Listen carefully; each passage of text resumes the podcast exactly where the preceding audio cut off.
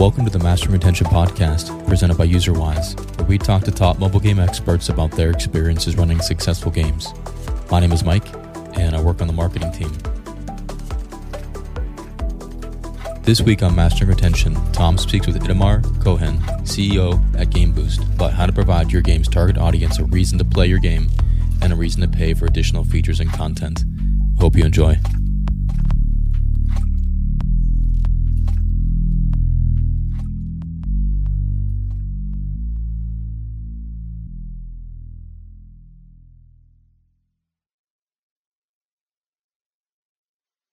Hi, everyone. Uh, welcome to today's episode of the Mastering Retention Podcast.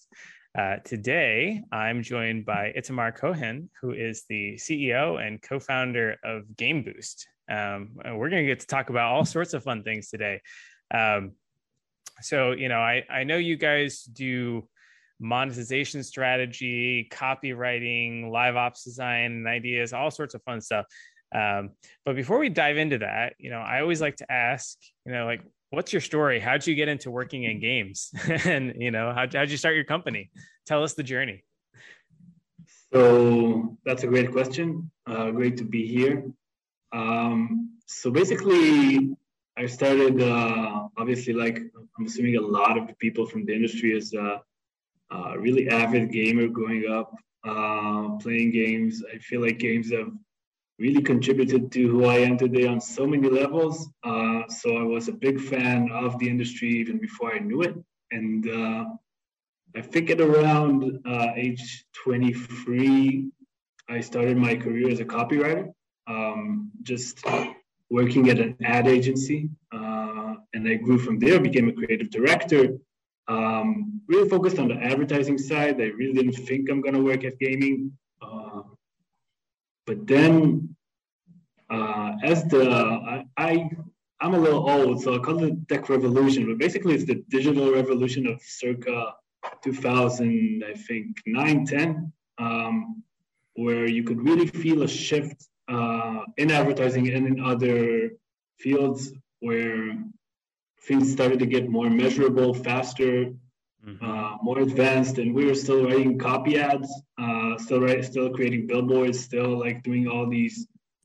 Uh, in hindsight, things that work, but uh, things that felt like a little old-fashioned.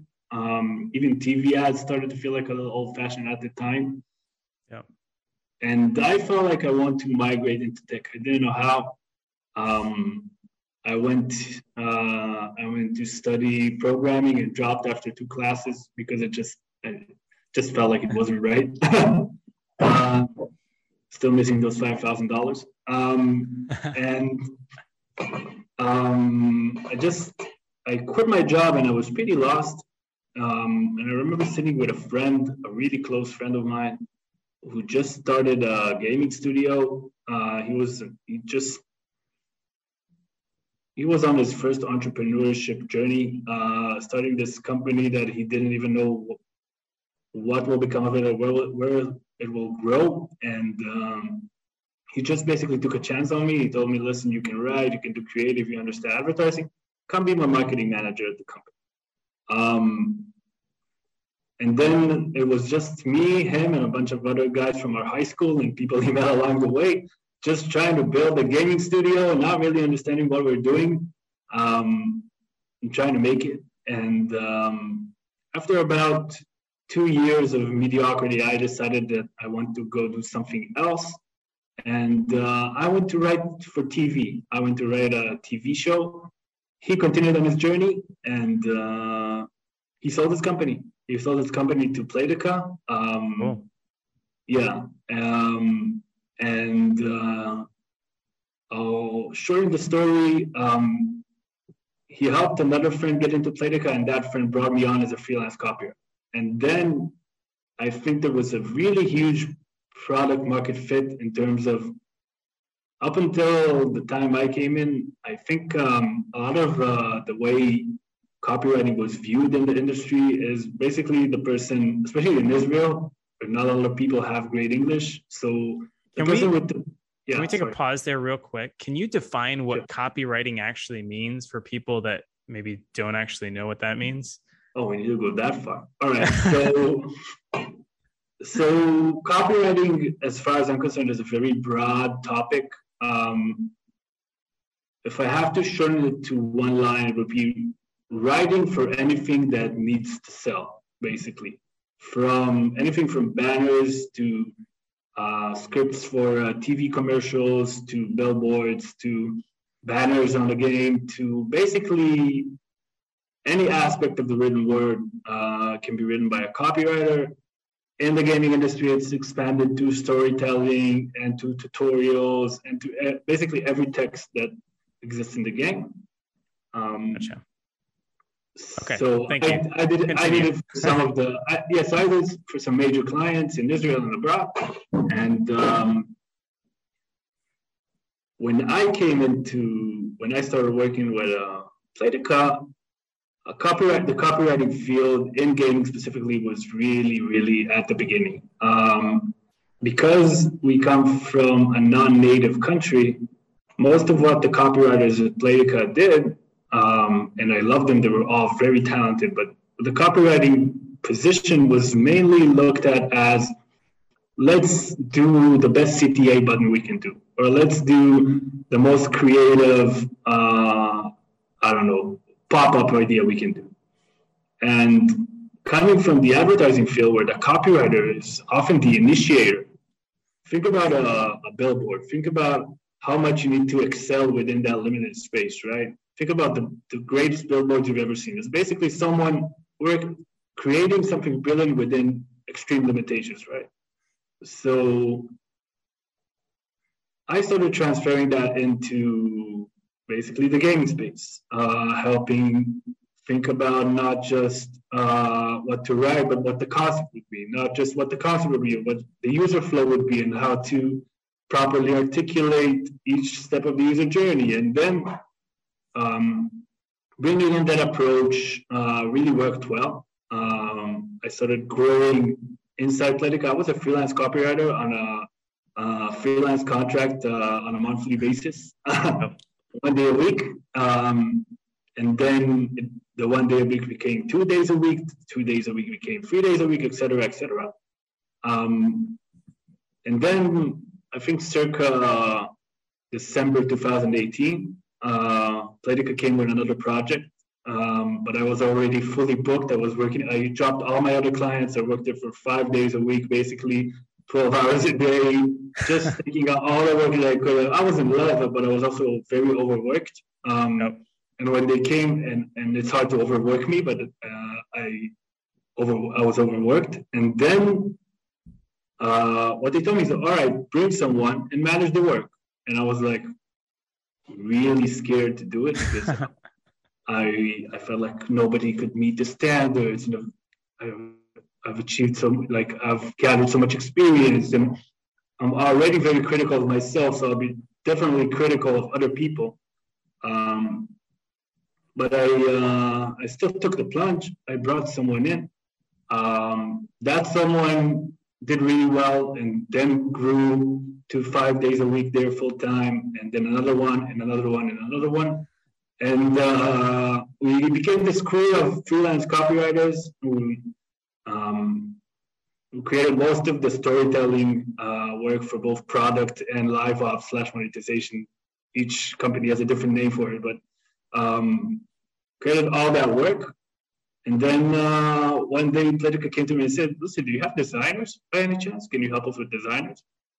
I didn't have designers, but I told them I do have designers. And then, uh, and then I brought on a designer. Luckily, he also did very well. Um, and my experience as a creative director helped me also guide him in the in all the right spots. And then one designer, two designers, three designers, etc cetera, et cetera. Um, so basically, we basically organically grew from within the industry, just fulfilling more and more needs uh, that came from companies, and uh, all that up to where we are today, which is 60 people, um, really helping with anything from product consultation, monetization, strategy, calendar building, and actually executing on our ideas, which basically means the art, the copy, um, making sure that uh, we can both generate the ideas uh, and uh, execute the ideas. Love it. Okay, so for the naysayers, sorry that was too long. that was great. For the naysayers that are out there, um, that are like, you know, copying, the copywriting doesn't matter. It's about the gameplay. Like, do you have, or, or like, could you give me like a before and after? Like, this is a really let I don't know. Let, us take like a, an in-game offer or something. Like, what would be a poorly written offer compared to a good offer? And like, if you had to have some sort of estimate of like conversion rate and revenue between those two, like, would would it be um, meaningfully different? I guess. So, I'll start with how I look at games from that perspective. So, I think not enough games understand that they're basically an entertainment platform combined with an e-commerce platform, right? So when when you present offers, the mere thought of I'll just put it out there and people will buy it no matter how it looks, um, is something that's been proven so many times in different industries uh, to have a significant impact that the conversation itself um, is a little weird to me in, in 2022. Like you have to have the best text, the best offers, the best incentive, the best reason to buy, and the best art for the offer to really uh, resonate with the audience. And I'll give you an example, like a really black and white example. Yeah. Uh, one of our clients tried two offers. One said something like, boost your game with this offer. And another offer said, uh, unlock this and that feature faster with this offer. So a feature that was really exciting for the players. Um, and they brought on they brought these two incentives and tested them one, one against the other. And the second one outperformed by I think 15 to 16 percent. So non-trivial. Yeah, non-trivial. So you would you would think that um, first of all you would think that any way to present an offer, and, and you have more than offers also in the live ops sphere, you have challenges, you have raffles, you have all these different things um, that all contribute to an experience. And um, if you present the offer with the right incentive, with the right reason to buy, with uh, even think about, I don't know, some games we had to introduce timers to. They didn't even think about putting timers in. Some games we told them, listen, let's talk about how many players have purchased this offer so far. Like, copy is not only the best line, but it's also about creating uh, a series of incentives and, and a really, uh, I don't know, over, overwhelming uh, reason to buy, which can consist of many, many things. And nobody really pays attention to it unless the copywriter or the advertising person comes in and said, listen, let's look at this as if it were an offer on that space. Let's add timers, let's add social proof, let's add whatever. And these things have proven to be very, very, very powerful. I think one of my favorite examples is uh, in Game of Thrones Conquest. And if you haven't played it, just get it and play it because it's in like the first couple minutes. Um, so as soon as you complete like the initial tutorial, um, you get gifted your very own dragon egg. And mind you, if you're playing Game of Thrones Conquest, everyone wants to own a dragon, um, mm-hmm. especially you know in Game of Thrones. Um, and then immediately after they gift you the dragon egg, they hit you with a special offer. Now they could have like if you really look at what's required to hatch the dragon and to play the game, it's like a thousand wood, and you just like hit the use wood to like heat up the egg and then the dragon hatches. So they could have had like a large wood deal or, you know, load up on bundle of wood or whatever you want to call it. Um, I don't think that that many players would have bought that right away because they're just trying to figure out what the what's going on in this game at all. Instead, what they hit you with is a hatch your dragon offer for 4.99. Now I don't know about you, but just about everyone playing the game wants to hatch. Well, I just got this dragon egg. Of course, I want to hatch my dragon. So I don't really care about the contents of the offer that much. Now, at some point in the game, I might, but right now, where I'm at, yeah, hatch my dragon. Like I can resonate with that. I can actually connect with that um, at a deeper level. And so I imagine the conversion between that first kind of bland offer and this one that actually describes what you get, um, you know, would be very non-trivial. And then you could also say, all right, if uh, if I just let any person write it, you could wind up with a what I see a lot in offers, which is please purchase the software in order to get wood, in order to hatch your dragon. And then it becomes clumsy. And the clumsiness uh, becomes something players are less attracted to. And then if you also test these two one against each other, I haven't tested it, but um, we've seen that shortening the copy, really like nailing uh, the incentive uh, in a few words as possible is important. And also, we've seen the opposite that sometimes uh, you do need to make sure that uh, the offer is really properly explained so the player understands what comes out of uh, whatever it is they're purchasing right So there's a huge uh, impact to how you present things during live ops. Um, we've seen a huge impact. By the way, the copywriter uh, often will also be the one conjuring the concept. So, what theme are we using? Are we doing? Uh, are we doing? Uh, well, like we have some offers that worked amazing because the theme really resonated with the players and the target audience. We have some theme, some offers that were basically exactly the same in terms of value and in terms of uh, how they were, even how they were presented.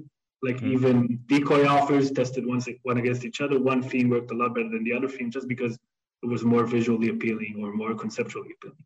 So yeah, that's maybe a good question. So like let's say somebody works with you, you know, ideally we want to be data driven and stuff. Like do you take a similar approach? You know, copywriting, live ops ideas, tutorials, things like that and like what you're writing. So we write three different versions of this and then we test them all to see which one has the best outcome or, or what's the best approach from like a writing perspective.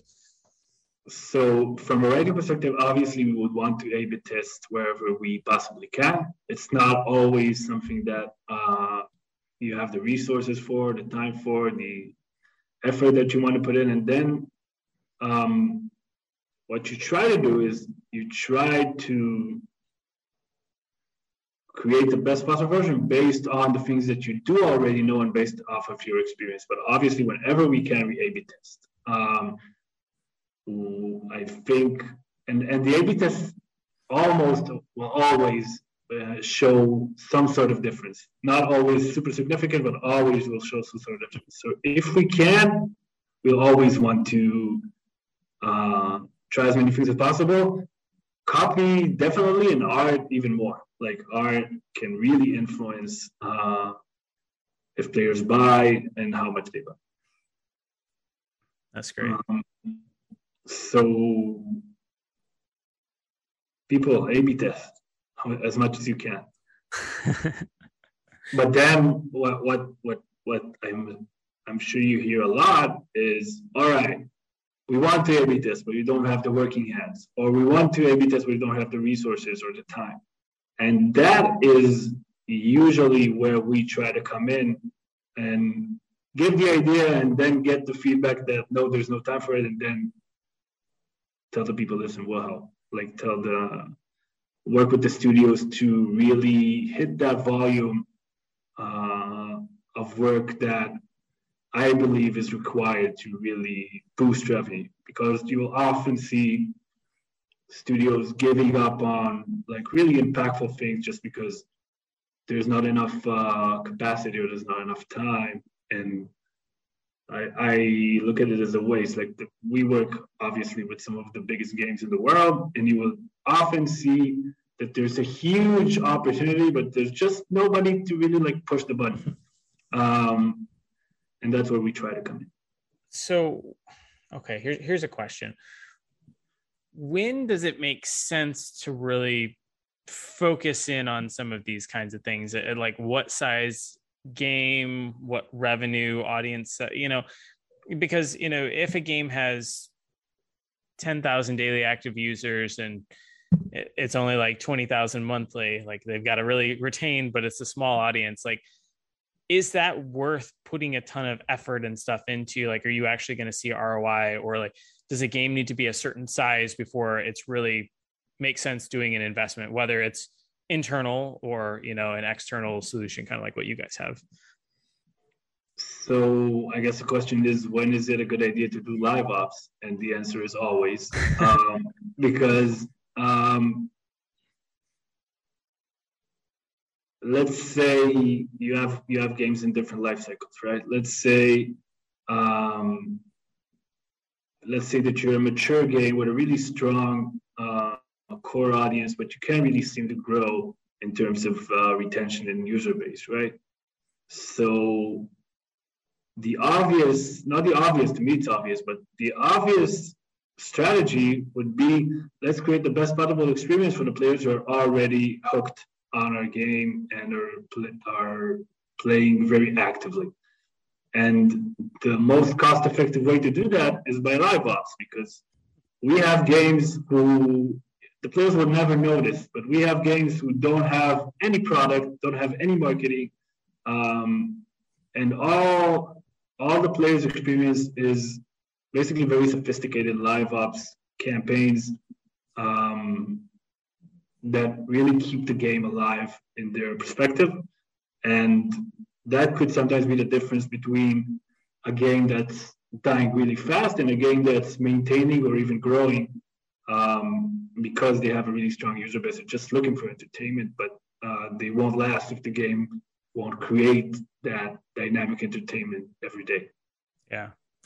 Can you tell me a little bit about, you know, you, you guys have done a lot of this, but like, what's in your opinion the best way to go about designing like a can a calendar of live ops and you know coming up with new campaign and event ideas? So you have the core philosophy in my opinion. You have the reason to pay and the reason to play. Every day you need a reason to pay and a reason to play, which basically means what challenge slash engagement activity are we doing to push the players on that day, week, whatever. It could be a part of a week, but what are we doing on that day that's special, that's an extra layer on top of what the players are usually experiencing? And uh, how do we connect that with the best possible reason to buy? Like, Will this reason to buy help me with my challenge? Will this reason to buy really be connected with what I'm experiencing in the game, right? So I would often try to connect these two, maybe even create a similar theme and try to make these two really work well together. Um, and we and on certain occasions we would add a topper. A topper is what's called is what's it's what's used when you want to give that extra push and you have a topper on your backup lamp, which means if, let's say, for example, we reached uh, two o'clock uh, at noon and we see that the game is underperforming, maybe a flash sale, maybe a happy hour kind of thing, like that extra layer on top. Um, so I think a really strong, well balanced calendar is a calendar that has a really strong reason to play, a really strong reason to pay, and a topper. A topper can also be. Um, I don't, I don't know if it's exactly a topper, but a raffle could be could could often give that extra push for for players to engage or buy. Um, so I would say that a well balanced calendar is something that has multiple events happening every day that complete each other and really work well together to create a holistic experience. So I really like that everyone needs a reason to pay and a reason to play. Um, does that mean that as you're designing for a calendar, you need to be thinking about the different player archetypes who might have different reasons for playing the game? You know, this person might play for the social aspect, this person might play for the competitive aspect, or what have you? So Israel is the master of segmentation and analytics and economy. So, so I've heard. So I've heard. yeah. So, but usually the approach to to segmentation would be a little more complex than that. Uh, I don't know if we can match the exact message to the exact motivation, but we would definitely first play with the values and make sure that the values are well segmented and that each player gets values that are really well adapted to their behavior and their what we call a comfort zone. Um, so mastering the mastering understanding the player's comfort zone. For example, let's say you're uh, an avid uh, I don't know you're an average match three player and uh, you complete uh, five levels a day. So our campaign will usually push you to six, seven, or eight uh, in order to get the prize because we want you to engage more than you used to. And the offer will usually help you get there. And the end result is you bought and you played, for example. So, and and then we're to segment it for you because you're to get eight levels, and the player that completes one level a day is to get two levels. And uh, we're to try and build it uh, in a way that is really adapted in terms of value. And then the more sophisticated uh, the strategy gets, the more you segment and the more you micro segment uh, until hopefully achieving a really well personalized calendar for each player, which is like the mecca. It's super hard to do, um, but that's the constant effort. Yeah. Um, I guess if I'm thinking about designing this calendar, um, I guess you know what would be the Playtika way of doing it, um, or, or probably any other company over there handles similar in terms of like segmentation and stuff. Like, do you always try to have a particular offer and event per segment, or are they sometimes kind of grouped together, or like? you know, because I can just imagine that there could be this tremendous amount of operational complexity that comes in if I have to do something for every single group, every single day, every single time. I also could make the case that probably you would have better revenue upside, but the amount of hands and time that that would take to really do effectively could be non-trivial. I guess is where I'm getting at. So, yeah, so I'm going to try to answer without uh, without disclosing any specific uh, client uh, best practices. Um, I'm going to say that what we will usually try, uh, especially with clients that are not Playtika, where we are more involved in the process from the beginning and really have a hands-on approach on everything, we will try to create a calendar that's as segmented as possible. Obviously, um, while focusing on the players that generate the most revenue. So um, the first uh, and, and play the play the most. So the first initial segmentation will be based on uh, LTV, be based on uh, general activity, and uh, we will try to look for other interesting ways to segment within that based on the individual game. So uh, I'll give you like a general example. Uh, we had a game where um, the top X players in each tournament qualified for this mini championship. And we saw that, uh, let's see, the four or five players right below them also played hard, but didn't get uh, the proper treatment. So we created something for those specific players, and we saw a big uh, uplift in revenue because we recognize that there's a micro segment within the game that's not being properly treated enough. Um, mm-hmm. And then they got like a really strong offer and uh, an additional challenge. So you have those general segments based on uh, how much a user pays, how much a user plays, um, and then based on the individual game, we'll analyze the game and we'll say, all right, this is a place to go, this is a place to go, this is a place to go. Another thing, another thing where I strongly advise uh, people to do, which is a really, I think, a strong method of understanding what can we do and how can we excite the players in terms of live ops? Because i always have this um, when we start working with a client we do this trigger reward table um, where we try to understand all the triggers in the game and all the possible rewards we can give. And uh, then you start uh, understanding that you can do either interesting things or not interesting enough things and then you ask for more triggers or more rewards. Um, you'll often find that uh, maybe we can build uh, maybe we can build a, a micro uh, a mini quest. Maybe we can have the players do free missions uh, with each mission challenging them a little more, and then create an offer that really helps them go from mission two to mission three. And um, that's how we generate the revenue. Or we can do an offer that pushes them from offer one from uh, mission one to mission two, and then from mission two to mission three. Um, or if we understand that they're going to need multiple purchases probably to complete this, then we're going to maybe do a punch card, uh, do a punch card event on that day and give the players an extra incentive to purchase multiple times. So it's like this big puzzle where you try to build off the logic of how players would behave.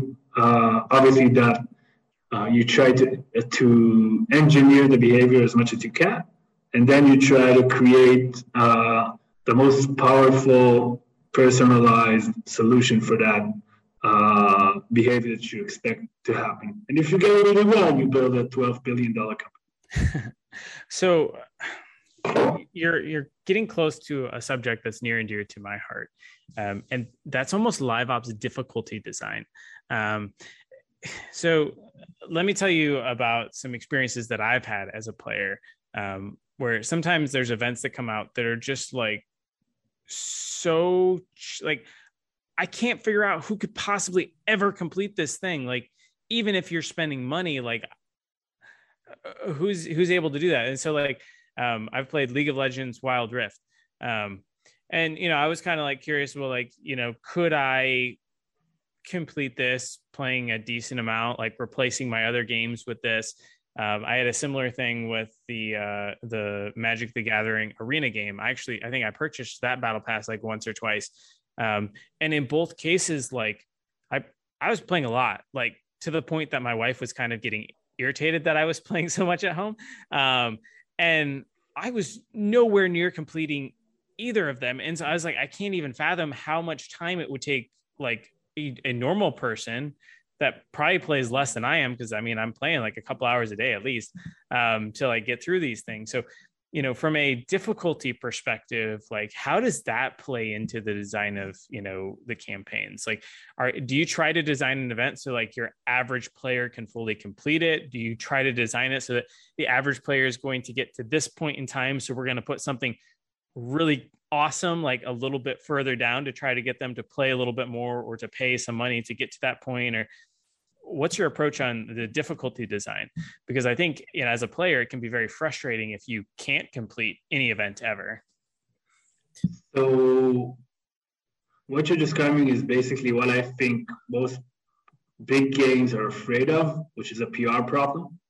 Basically basically what they're afraid of is something that happens is for you for you to get a certain amount of difficulty and for your friend next door to get a certain amount of difficulty let's say you need to play x hours to complete the challenge and he needs to play half that to complete the same challenge the same prize. And they're afraid that you're going to screenshot it post it on facebook and he's going to and, and everybody's going to get pissed off and say that this game sucks and they're leaving it. So um and that and and that fear generates poor segmentation or poor uh, or poor adaptability. So we don't even look at that. Like we're like every player is gonna get uh, their challenge uh, and their own prize and their own numbers. And if two players compare, and for one it, for one of the players it was a little bit easier that day, then this is the, the methodology. This is this is how we operate the game. And um, uh, I think people uh, in the world of uh, I'm trying to book a flight and I just refreshed the page and it's a hundred dollars more. Like this is we're trying to create a personal experience and there's no there's no real way to do it. Uh, in my opinion, there's no real way to do it um, that's completely sanitary. That uh, on the one hand, each player gets the exact challenge that he wanted or the exact difficulty that will push him just right and uh, try to make sure that all the players get the, the same challenge or the same uh, effort. So for we personally don't try to don't try to create something that's exactly the same for all the players, um, even if it looks the same, if that makes sense. Gotcha. So it's basically going to be nearly impossible to make everyone happy with like one event that everyone gets it exactly the same, basically. Think about it. Yeah, think about it. You just you just started playing a week ago. Can you enjoy a challenge uh, uh, the same way that a player who joined three months ago and made uh, 10 purchases is going to enjoy? It can't happen. Like I can't create with, with, with one number. Like I can't say, all right, kill a hundred uh, people or a hundred characters, and you're going to enjoy it as much as someone who's been in the game for a year or two is going to enjoy it. So you might as well get kill one character, and he'll get the kill 100 characters, and that's the only way I see how to do it. Uh, if anyone has a different idea, write to Tom and let's discuss. cool. Um, I I know that you guys do some push notification work, um, and a lot of people scoff at push notifications. It's like not really that useful. Most players don't engage in them anyways. Like, uh, what's your thoughts on on push notifications? Like, can they actually work well? Be useful? So I have a couple of stories. Right. I when stories. I yeah, when I first started working with Playtika, I was they prefer to call it Playtika, but let's call it Playtika. Um, I opened the game and I was like, who's playing this? Like, who is actually spending their time playing slots, spinning all day, making coin purchases, progressing between machines? Like, who's doing this? This is boring to me. Like, I'm like an avid gamer. I used to play Civilization and Championship Manager and like all these heavy games that require a lot of thinking. And the first thing that you need to do is instead of thinking about your own individual experience, you need to start looking at numbers and get that inside information or that insight about who's playing it, why they're playing it, and what are they looking for. So I think the gaming industry helped me be a lot more humble and by that if i by that what i'm saying is, is that just the fact that just because i don't like push notifications because i am a ceo of a company and my whatsapp is turned off uh, it doesn't mean that um, it doesn't mean that the 65 year old woman that i'm trying to, to get to play also has their notifications turned off and it doesn't mean that she doesn't want to play or that she doesn't want to get four notifications a day because she's lonely and her phone is not ringing unless it's uh, a game sending her push notifications. So, uh, and that is backed up with data. Like I've seen games send a lot of notifications, and I've seen retention rates and uh, I've seen retention rates drop whenever we go from I don't know three notifications to two notifications to two notifications to one notification. So I would say that I would say that each game, I guess, is, is individual. I would say that push notifications have to be valuable, which means they either have to communicate valuable information or they have to give out free currency. Um, the one thing I I really don't like, and if, and we've also seen that works a lot less well, is just these. We missed you. Are you going to play? No, you missed me, and I'm coming to play if you give me free coins. So, so make sure to have some sort of strong incentive in the push, and make sure to be on top of it. Like have your analysts look at the results. Um, if you're using a, a platform like I, am not sure if you guys uh, allow push notifications for real platform. Mm-hmm. Um, so that just look at the numbers, see what happens when you go from one to two, from two to three, and see how your players respond. Um, uh, or try uh, even I don't know, try to segment your push notifications. Try to send yeah. your most engaged players free a day and see what happens. Um, so definitely you can scoff at it as much as you want, but it's an ultra ultra valuable tool. There were there were about five minutes where there was an even more valuable tool, uh, Facebook chatbot um, they used to be amazing because it was really hard to turn them off and, and find the right button. And they worked even better than the push notifications. But then Facebook really uh, tightened the leash on that. So push notifications are back to being the main source of communication for games looking to attract new uh, players back in the game. Makes sense. I love it. Well, Itamar, I know we're we're kind of out of time here. Uh, I feel like I could keep asking you questions for like an hour or two. So maybe we'll have to have you uh, come back sometime and we'll do like a working session or something. Uh, it could be fun, fun to do together. Um, for folks that are, you know, very intrigued about this and maybe want to learn more about, you know, Game Boost and what you guys do and what you kind of offer, like, is there a good way for them to get in contact with you? So the best way is our website, uh, gameboost.co, uh, no M at the end. Um, we try to keep the website really simple. You can see everything we do. Um, we are thinking of revamping it to make it more focused on live ops, which is our really, really core strength.